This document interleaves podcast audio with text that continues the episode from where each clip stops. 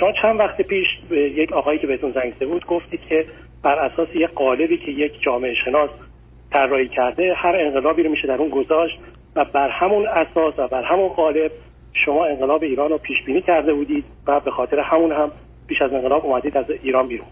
حالا من پرسشم اینه، بر اساس اون قالب که بر اساس هر قالب دیگه یا بر اساس هر جوری که شما می‌بینید مطلب رو، آیا فکر می‌کنید که یه تغییر بنیادی در ایران به وجود بیاد یا نه؟ حالا چه به صورت انقلاب چه غیر انقلاب چه هر چیزی.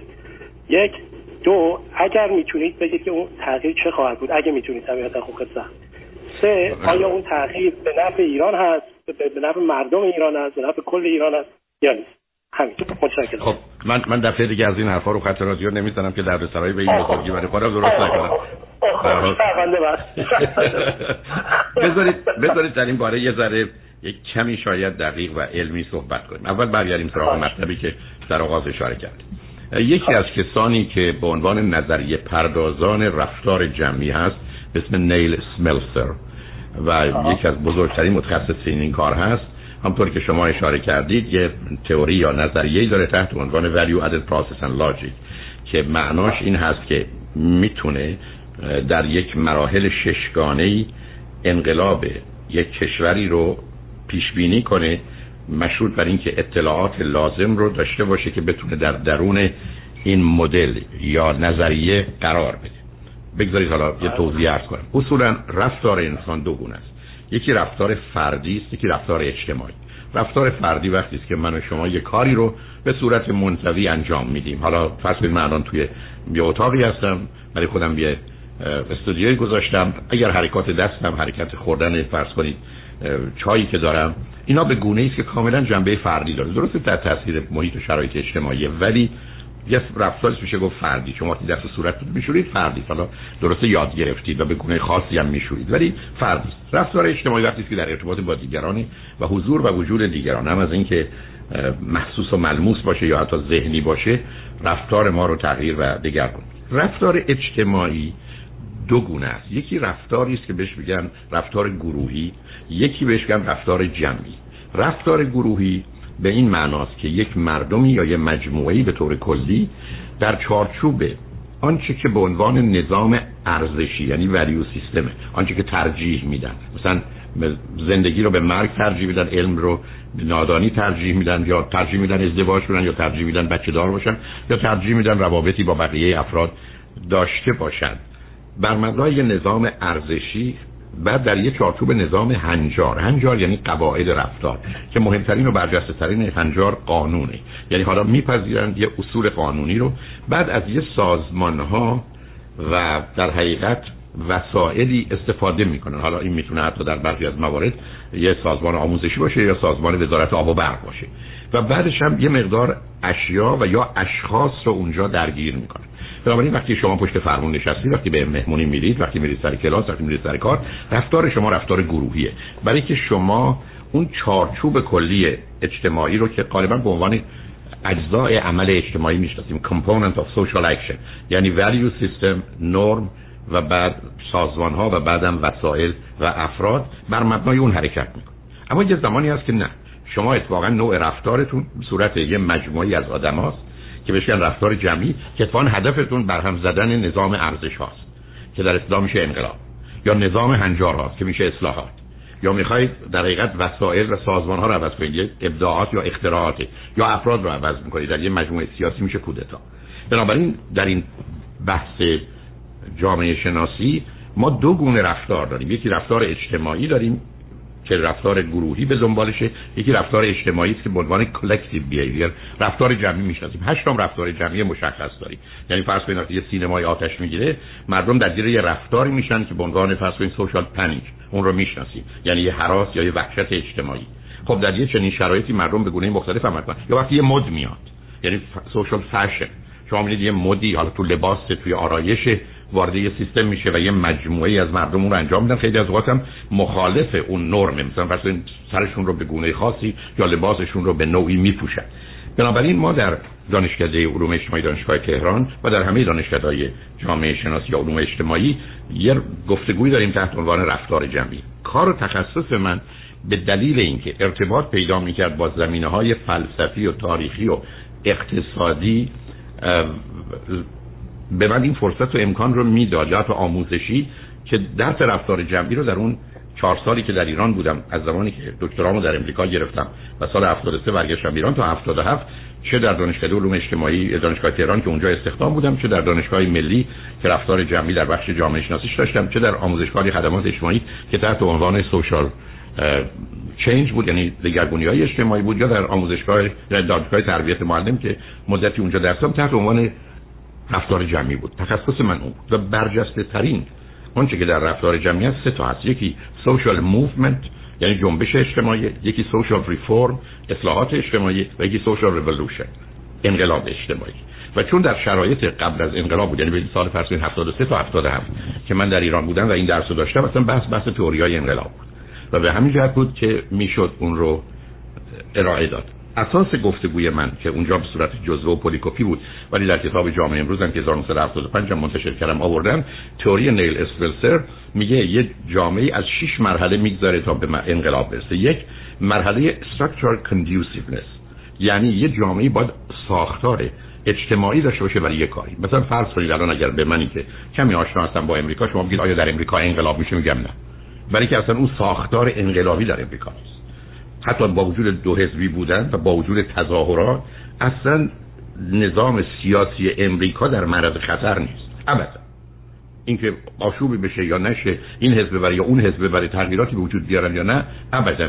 یا فرض کنید ببینید که بگن در سوئیس میخواد انقلاب بشه یا در آلمان انقلاب بشه، اصلا بی معنی است. برای که یه ساختاری باید وجود داشته باشه، زیربنایی وجود داشته باشه در چارچوب زمینه‌های بویژه اقتصادی، بعد حقوقی و بعد زمینه‌های دیگر اجتماعی که یه جامعه آماده باشه برای انقلاب. دوم، این ساختار وارد مرحله دومش بشه، یعنی این structural strain structural conduciveness structural strain باشه، یعنی این جامعه زیر یه فشاری باشه. این فشار بیشتر از همه اقتصادیه، سیاسیه، حقوقیه، انتظامیه، امنیتیه. یعنی حالا یه فشاری توی سیستم هست و در نتیجه یه آمادگی برای به هم ریختگی داره.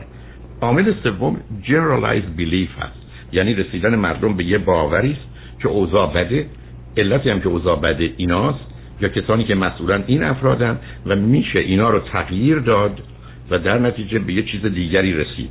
یعنی یه باور تعمیم یافته است که وجود داره و این مرحله سومه. چون شما ممکنه یه جامعه از نظر ساختار آمادگی داشته باشه، حتی زیر فشار باشه، ولی هنوز باور عمومی مردم یا اون چیزی که اطلاع مارکس در تجزیه و تحلیل به عنوان شعور طبقاتی برای کارگر قائله، که وقتی کارگر به شعور طبقاتی برسه زمینه‌ای رو برای برهم زدن نظام سرمایه‌داری فراهم می‌کنه، اونو باید داشته باشه. حالا اگر این سه تا عامل باشن، عامل چهارم بهش میگن precipitating factor یعنی عوامل جرقه، یعنی عواملی که میتونن مناطقی یا مراکزی رو که به هر حال زیر فشار هستن مثل یک کبریت این بارود، انبار بارود رو یا مهمات رو منفجر کنن. این همون چیزیه که شما می‌بینید قبل از انقلاب‌ها شروع می‌کنن به یه مقدار آسیب زدن به سیستم به گونه‌های مختلف تا نشون بدن سیستم آسیب پذیره. بنابراین اون عوامل جرقه هست. مثلا فرض کنید در انقلاب ایران عامل جرقه یکی میدان ژاله بود، یکی سینمارکس آبادان، چون اینا یه تهییج عمومی رو در جامعه به وجود بیاره و اصلا در حقیقت یه منبع انفجار میشه که تقریبا همه آدمای درگیر راجبش به نوعی مجبورن صحبت کنن، پاسخ یا واکنش نشون بدن و همین گونه نمیشه ازش گذشت و یه انعکاس فرض کنید جهانی هم پیدا میکنه. بنابراین عامل چهارم اون precipitating factor. عامل پنجم اون بسیج نیروهاست، یعنی اون mobilization of participants for action، یعنی شما شرایط رو به وجود میارید که یک مردمی رو بتونید رهبری کنید، سازماندهی دهید و اینجاست که مسئله رهبری و سازماندهی و مدیریت مطرح میشه که باید وجود داشته باشه و همونطور که فصل در خصوص انقلاب ایران بود یا در انقلاب مشروطیت بود شما میتونید اون رو مشاهده کنید. این مرحله پنجم اگر اتفاق بیفته، مرحله ششم خودش رو نشون میده و اون سوشال کنترل هست، یعنی کنترل اجتماعی است. حالا نیروها در مقابل هم قرار میگیرن و در نتیجه چند تا احتمال هست: یک، تبدیل بشه به انقلاب، دو، تبدیل بشه به یه رفرم یعنی یه اصلاحات، سه، تبدیل بشه به یه کودتا فقط یه جابجایی وجود داشته باشه، 4، سرکوب بشه و بمونه تا اینکه چند سال یا چندین سال بعد اگر اون شرایط فراهم باشه نطفه‌ای باشه برای تغییر. مثلا فرض کنید انقلاب 1905 روسیه که با شکست روبرو شد زمینه رو فراهم کنه برای انقلاب 1917، یعنی 12 سال بعد سرکله‌اش پیدا میشه و اونجا خودنمایی میکنه. حالا این کلیات وقتی که شما این مدل رو دارید و در یک کشوری اطلاعاتی رو که وجود داره رو در اختیار دارید، اطلاعات دقیق و درست، کاملا هر حال به هم ریخته و دگرگون شده، اینا رو توی این مجموعه میگذارید، توان پیشبینی پیدا می‌کنید. یعنی اطلاعاتی که درباره مثلا ساختار اجتماعی دارید، فشار اجتماعی دارید، باورها و اعتقادات مردم دارید. حالا این باورها حتی فرض کنیم تو این باشه که ما می‌خوایم به سمت مذهب بریم، ما می‌خوایم قوانین مذهبی رو یا الهی رو جایگزین قوانین مدنی کنیم. یعنی شما با این زمینه باید برسید. ما عامل چهارم شرایطی است برای اون جرقه‌هایی که واقعاً میشه گفت، و پنجمش اون مدیریت و رهبری است که مسئله است، و بعدش سوشال کنترلی که حالا نیروهایی در مقابل هم قرار میگیرن یک پدیده، این آخر که میرسه چه میشه؟ انقلاب میشه، اصلاحات میشه، کودتا میشه، سرکوب میشه، خاموش میشه برای همیشه، یا نطفه میشه برای تغییرات و دگرگونی‌های بعدی. بر اساس این تئوری که به نظر من بسیار تئوری فوق العاده است، یعنی شاید در رفتار جمعی از نظر من 7-8 تئوری دیگه وجود داره، ولی این بهترین تئوری است که میتونه دو تا کار رو بکنه. یکی آنچه اتفاق افتاده رو توجیه کنه. یعنی من بر همین اساس انقلاب مشروطه ایران رو مال 1906 رو تو این چارچوب آوردم. یعنی آنچه رو که به نظر من قرار میگرفت در اون مرحله اول، یعنی structural conduciveness، structural strain، generalized belief، precipitating factor یا فاکتور mobilization و بالاخره social control، تمام نتیجهش اون میشه که وجود داره. یا در خصوص انقلاب ایران میشد الان به راحتی میشه تمام آنچه که اتفاق افتاده رو از مثلا 10 سال قبل تا 5 سال بعدم نه، شاید حتی 1 سال بعد یا 2 سال بعد تو این قالب ریخت و کاملا اطلاعات به ما نشون میده. اما مهمترین مسئله که در دنیای علم مطرحه، همونطور که شما هم بهش اشاره کردید، پیش بینیه. یعنی شما حالا اطلاعات رو بگیرید و بگید این سیستم در کدام مسیر و جهت قرار داره. یعنی الان ما کجاییم؟ آیا تو مرحله یکی یا اصلا وجود نداره؟ گفتم شما من بگید در فرانسه میخواد انقلاب بشه، در آلمان میخواد انقلاب بشه، من خنده داره. این درست است که به من بفرمایید یه مردی میخواد حامله بشه، یعنی اینقدر غیر ممکنه، برای که اصلا اون ساختار برای این کار وجود نداره. همون ابتدا شما متوقف میشید و به همین جهت است که به تدریج این سیستم حرکت میکنه و پیش میره. خود اسملسر مثال یه سنگ آهن میزنه که شما از یه کوه یه تیکه سنگ رو میارید که توش آهنه، بعد آهنش رو بیرون میارید، بعد آهنش رو مذاب میکنید، بعد آهن رو تبدیل به ورقه‌های مشخص میکنید، با این ورقه‌ها چیزای خاصی میسازید. فرض کنید از اونها استفاده میکنید برای گلگیر یا اتومبیل، حالا ممکنه آهنی هم نباشه، اتومبیل. وقتی که آمدید اینو برای یه اتومبیل مثل فورد درست کردید، فقط به درد اتومبیل فورد میخوره. وقتی رنگ فرض کنید آبی بهش دادید، این فقط به درد اون اتومبیل فورد آبی میخوره که شما بتونید وصلش کنید. یعنی به تدریج از اون بالا همه امکانات به صورت یک قیف میان پایین و آخر کار یه نتیجه‌ای رو موجب میشن. تجزیه و تحلیل بسیار دقیق و عمیق علمی است. حالا این حرف آخر رو بذارم، بریم و برمیگردیم. شما برای اینکه بتونید توجیه کنید گذشته رو، اطلاعات الان هست. شما اگر بخواید پیش بینی کنید یک شرط داره، علمش رو داشته باشید، یعنی مدل و تئوری رو بشناسید و بعد اطلاعات دقیق داشته باشید که تو این مجموعه بریزید. و یک آدم مثل من که الان 43 ساله، من 1977 هم 43 ساله از ایران بیرونه و اصولا هم درگیر امور سیاسی نبودم، برای که اصولا فعال سیاسی نیستم، یه کاش بودم برای نیستم، ولی یه مقدار آگاهی‌های کمی در زمینه مسائل اجتماعی یا اقتصادی یا روانی و به خاطر اون به تبع اون یه مقدار مسائل کمی چارچوب کلی حقوقی و سیاسی دارم و همجاست که هم جامعه شناسی حقوقی درس می‌خونم در ایران، هم جامعه شناسی سیاسی و یا اصولا رفتار جمعی که بحث روانشناسی اجتماعی است که به مسئله سیاست بیش از همه مرتبطه، کمی از اونها با خبرم، ولی من این اطلاعات اصلا ندارم عزیز. یعنی من به هیچ وجه به راحتی میتونم بگم در درون ساختار اجتماعی ایران با توجه حتی به محدودیت‌هایی که الان خودم از نظر خواندن و دیدن و اینها دارم، اون آگاهی رو ندارم که بتونم اصلا نظری درباره قسمت دوم حرف شما داشته باشم. و معلومه علمی که یا دانایی که اصلا توان پیش‌بینی نداشته باشه، توان پیش‌بینی نداشته باشه در اموری که قابل پیش‌بینی اصلا علم نیست، چون مشخصه علم اینه که میگه من روابط علت و معلولی رو میشناسم و وقتی که شرایط و موقعیت رو بدونم توان پیش‌بینی رو دارم، ولی من اون رو اصلا ندارم و به همین جهت اصلا درگیرش هم نشدم و همونطور که می‌بینید درگیر این بحث و گفتگو هم نیستم. خیلی ممنون، متشکرم. من فکر می‌کردم خیلی تیزهوش هستم که تونستم یه پرسش به این مشخصی و به یه چارچوب مشخص رو مطرح کنم، اما خب روشنه که شما تیزهوش‌تر از من هستید که خیلی خوب جواب دادید. اصلا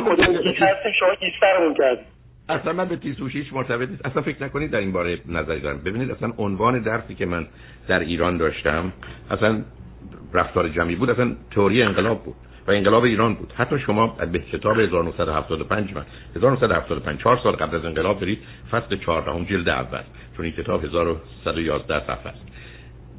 فصل 14 کاملا متوجه هستم، خیلی خیلی محبت کردید که نه اعظم چیز دیگه است. اونجا یه تئوری دیگه ای رو مطرح میکنم به اسم جی تئوری، تئوری انقلاب افزایش انتظارات، که به نظر من از نظر روانی و اجتماعی بیش از هر تئوری دیگه انقلاب ایران رو توجیه میکنه و اون رو تو اون کتاب آوردم. مقدارش هم زیاد بود بلکه به درسم مرتبط بود، اما بعداً در حال مسئولین اون زمان اون رو درست ندونستن، برای که حتی لغت زمان انقلاب داره. هنوزم اون کتاب هست، چاپ شده‌ش هم هست، یعنی اون موقع همون موقع هم چاپ شده اومد زمان انقلاب. ولی من تونستم اون 16 صفحه رو که نوشته بودم به یه صفحه و نیم دو صفحه تقلیل بدم، چون در اون صورت بود که اجازه نشر کتاب داده میشد. منم اون رو برام مسئله نبود به عنوان جی تئوری فصل 14 دارم، ولی لغت دقیقاً زمان انقلاب داره.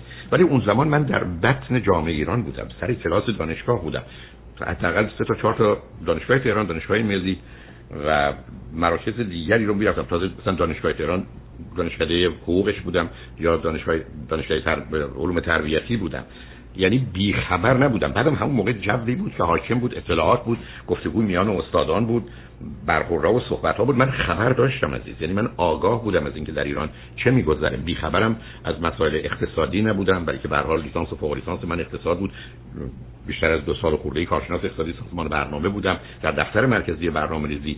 میدونستم که چه خبره، بنابراین توانش داشتم، ولی الان ندارم. یعنی ببینید شما مثل این مونه که شما دکترای اقتصاد داشته باشید، الان یکی بهتون بگه که من می‌خوام در توکیو تو این منطقه خونه بخرم یا مغازه باز کنم یا مغازه‌ای رو بخرم، شما میگید من نمیدونم. شما دکترای اقتصاد اطلاعات رو ندارید. شما ابتدا باید علم داشته باشید ولی اینفورمیشن می‌خواید. متأسفانه بسیاری از مردم اینفورمیشن رو به جای علم میگیرن. امروز از طریق اینترنت فکر میکنن دانشمند شدن، که نشدن. اطلاعات دارن، یه مجموعه، یه زمینه علمی داره که یه نگاه سیستماتیکه. بنابراین شما باید علم رو داشته باشید، بعداً اطلاعات رو داشته باشید، اونم برای چنین نظریه‌هایی، اونم در چارچوب مسائل اجتماعی که بر اساس نظر من انقلاب ایران 17 تا دلیل داشت. 17 تا دلیل که نه کمتر از 1% نقش داشتن، نه بیشتر از 15%. یعنی هیچ عاملی از نظر من نقشی در انقلاب ایران بیشتر از 15% نداشت. حتی اگر شما مذهب رو بگیرید یا مثلا سیاست خارجی، از نظر من 8-9% نقشی داشت. اونم تازه با مانورهای مختلف که اینکه دفعه ما بخوایم یه انقلابی رو مرتبط کنیم به تصمیم خارجی. یعنی این تجزیه و تحلیل علمی نیست. یعنی درست مثل اینکه شما در جهت افزایش و کاهش فرض کنید قیمت خانه یا تا بیماری ای بسا 10 عامل دارید. تو علوم اجتماعی تعداد بیشتره، اینا روی هم اثر میذارن. بعدم تازه این مجموعه به واسطه یکی از یه حدی که میذاره خنثا میشه، یعنی آبی که داره همینجوری گرم میشه بعد از مدتی برای شما بخار میشه، دیگه اصلا در دسترس شما نیست و تو علوم اجتماعی این فراوونه. به همین جهت که من وقتی در دانشگاه در ایران درسش رو میدادم و همساله درس می‌دادم، چند نفر از دوستانی که اینجا تشکیلارن و تو وسایل ارتباط جمعی هستن، اون زمان افتخار این داشتم که در خدمت شماشم در دانشگاه دانشجو بودن، آشنا هستن. اونجا یه فرصتی بود که شما میتونستید مثلا تو 14 تا جلسه 3 ساعته که میشه مثلا 50 ساعت این مطلب رو پیاده کنید. تو درس من فقط همین بود، یعنی غیر از این نبود. و بعدم به دلیل اینکه به هر حال یه برداشت و تجزیه و تحلیل علمی بود، خب به هر حال نگاه‌ها و نظرهایی بود، ولی اون یه قصه دیگری بود. بعدم همونطور که عرض کردم من درگیر مسائل سیاسی به اون صورت نبودم. الانم اگر خدمت شما عرض می‌کنم که نمیدونم، یعنی علتش اینه که من اطلاعات رو ندارم و دنبالش هم نبودم. به این اطلاعاتم به این سادگی به دست نمیاد. اینکه دوستان با یه مقدار خبر گرفتن از سوشال میدیا فکر می‌کنن متوجه حرکت‌های درونی یک جامعه‌ای هستن، خب این یه نگاه سطحی به یه آدمه که ما فکر کنیم حالش خوبه، برای بسا از یه بیماری کشنده در رنج می‌بره و این بسا مدت دیگه اون رو نخواهیم داشت. ولی خب به نظر یک فرد عادی که یه نگاه سطحی داره، همه اینا خیلی راحت می‌تونه بیان بشه، ولی یه ذره عمیق و دقیق میخواد. مخصوصا وقتی که عرض کردم مشخصه علم، یعنی علم وقتی خیلی ادعا میکنه که من میدونم، باید بتونه پیش بینی کنه. اگه توان پیش بینی نداشته باشه علم نیست. بعدم شازده با یه واقعیت آشنا هستیم، حرکت های اجتماعی اصلا شبیه و مانند هم نیستن. یعنی شما انقلاب ایران هیچ شباهتی به هیچ انقلاب دیگه نداره، هیچ انقلاب بعدی هم مانند اون نخواهد. انقلاب کبیر فرانسه اصلا یه انقلاب محسوس خودش، انقلاب روسیه یا انقلاب‌های کشورهای آمریکای جنوبی یا تغییرات که در کشورهای آمریکای جنوبی و مرکزی اتفاق افتاده، شما یه کلیاتی داره. عین همون کاری که نیل اسملسر کرده که میگه من یه مجموعه‌ای رو به شما میدم، شما اطلاعات توش بریزید، یه توانی برای پیش‌بینی خواهید داشت. که بشه یه نگاه علمی یا درباره آنچه که گذشته، نه اینکه انتخاب کنید اطلاعاتو توش بریزید، متوجه میشید که میشد این رو پیش بینی کرد. به همین جهت بود که از نظر من و در اونجا جمعی که با دوستان و استادان داشتیم 100% حرف این بود که انقلاب ایران قبل از سال 80 حالا 79 شد. مطمئن بودم برای که اون سیستم تو اون مسیر داشت حرکت میکرد و اگر شما متوجه اجزای این مسئله بودید، حتی من یه مقاله تحت عنوان Population and Revolution نوشتم، یعنی جمعیت و انقلاب. شما میانه سنی، نه میانگین سنی، میانه یا ما در جامعه ایران 16 سال 4 ماه بود، یعنی 50% جمعیت زیر 16 سال 4 ماه بوده. 50%. الان جمعیت ایران 22 و 23 هست، یعنی در امریکا از 34 و 35، یعنی 50% مردم امریکا 35 سالن، 50% مردم امریکا بین 35 مثلا تا 100، در حالی که در جامعه ایران مثلا الان 22 و 3 باید باشه، حدس میزنم، یعنی 50% جمعیت زیر 24 سالن، 50% جمعیت بین 24 تا 100 سالن. خب یه جامعه جوانی بود. بعدم مثلا فرض بفرمایید ظرف 10 سال قبل از انقلاب ایران یه چیزی نزدیک 700,000 نفر وارد تهران شده بودن از شهرها و دهات به عنوان کارگر، مثلا در زمینه کارهای ساختمانی. اینا تعلقی به جامعه تهران نداشتن، ای بسا برخی از اینها یه مقداری هم دور هم جمع می‌شدن، برخی که مثلا کارهای ساختمانی بودن اصلا توی ساختمون جایی درست کردن همونجا می‌موندن و یه زندگی مخصوص به خودشون داشتن. بنابراین وقتی که از کار بیکار شدن اعتصابات شروع شد، خب این 700,000 نفر چه می‌کردن؟ نه به جای تعلق داشتن، خانه و آشیانه‌ای داشتن، نه اینکه درآمدی داشتن. خب بنابراین یه زمینه‌ای فراهم می‌شد برای که بتونن به راحتی بسیج بشن و حالا دست به یه کاری که بهشون توصیه می‌کنن بزنن. خب این یه شرایط بود. یه چیزی نزدیک 500,000 نفر دانشجو پشت در دانشگاه بودن. سال 75 که من کنکور دانشگاه تهران رو یک کمی درش درگیر بودم، 34,000 تا جا اصلا وجود داشت برای 503,000 دانشجو. خب معلومه که بعدم در یه جامعه مانند ایران که مسئله نرفتن به دانشگاه همچنان که هنوزم هست ولی اون زمان بیشتر شاید بود، اصلا یعنی همه زندگی. خب شما از یه طرف 700,000 نفر تو تهران دارید که به جایی تعلق ندارن و در حقیقت آمدن ضمن یه بار مذهبی و فرهنگی خاصی دارن. 300,000-400,000 تا 200,000 تا شهروند موندن تو تهران بودن. 200,000 دانشجویی داشت که پشت، یعنی کسی داشت که داوطلب دانشگاه ولی به دانشگاه راه پیدا نکرده، سرخورده است. خب به اصطلاح مارکس یه اصطلاح داریم که ارتش ذخیره لومین پلورتاریا، یعنی مزدگیران بی ثروت و مندرس. خب اینا یه زمینه فراهم میکنه برای اینکه یه سیستم به هم بریزه. حالا فشارهای دیگری هم بود که اصلا وارد اون بحثش نمیخوام بشم، یعنی میخوام به شما بگم شما باید علاوه بر علم اطلاعات داشته باشید و الا به هر حال اظهار عقیده است، یه نظره. مثل همین گونه که من و شما میتونیم درباره اوضاع اقتصادی امریکا یا درباره اوضاع سیاسی امریکا یا درباره بیماری افراد یا درباره مشکلات دندان پزشکی خودمون یا عزیزانمون نظری داشته باشیم، ولی ما متخصص و آگاه نیستیم و این کارا بسیار بسیار تخصصی است. تازه یه چیزی مثل رفتار جمعی هم طوری خدمتتون عرض کردم احتیاج به این داره که شما با مسائل اقتصادی آشنا بشید، با مسائل فلسفی جامعه و یا مذهبی جامعه آشنا باشید. شما باید با زمینه مسائل حقوقی و سیاسی کمی آشنا باشید. زمینه تاریخی هم به شما یه روندی رو نشون میده. بنابراین شما فقط نمیتونید در یه زمینه خاصی تخصص داشته باشید برای این درس و به همین جهت است که این درس یه مقدار آگاهی‌های دیگر رو هم میخواد برای که یه مجموعه‌ای رو شما باش در ارتباط هستید. در حالی که بسیاری از اوقات یه فصل جنایت در یه جامعه یا جرم و جنایت در یه جامعه یا فصل حتی ازدواج در یه جامعه یه محدوده بسیار کمی رو داره.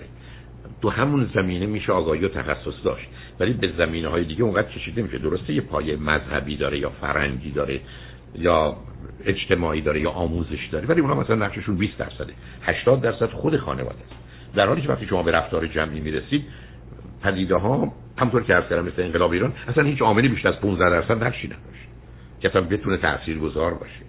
بنابراین همه چیز یه درصدی نقشی دارن ولی وقتی که این مجموعه سر جای خودش قرار میگیره به اصطلاح امریکایی اون پرفکت استورم رو، یعنی اون طوفان کامل رو موجب میشه و بنابراین به اون دلیل بود که به نظر من انقلاب ایران حتمی و قطعی بود. من سال 77 وقتی به عنوان ویزیتینگ پروفسور از دانشگاه تهران رفتم دانشگاه یوتا در سال رسیدی، یه سال اونجا بودم و 2 سال بعدش هم که انقلاب شد دیگه بعد از اون به ایران بازنگشتم و الان 43 سالی که در امریکا هم، یه سال رسیدی یوتا بودم دانشگاه یوتا و 42 سالی که در لس آنجلس.